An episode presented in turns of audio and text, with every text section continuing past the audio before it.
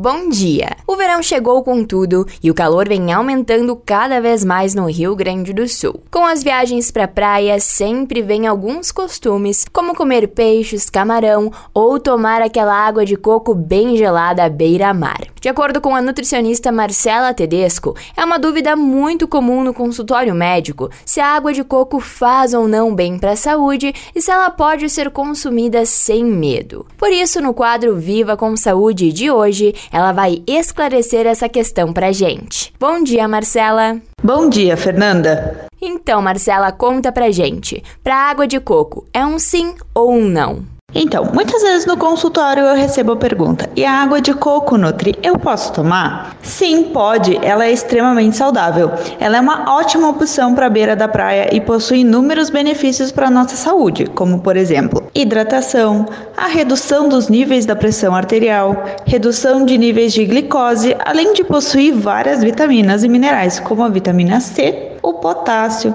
o sódio, o cálcio e vários antioxidantes. Então, nesse verão, pode sim tomar água de coco que vai fazer muito bem. Perfeito, muito obrigada pela tua participação, Marcela.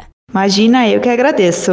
Até mais. Esse foi o quadro Viva com Saúde de hoje, da Central de Conteúdo do Grupo RS com Fernanda Tomás.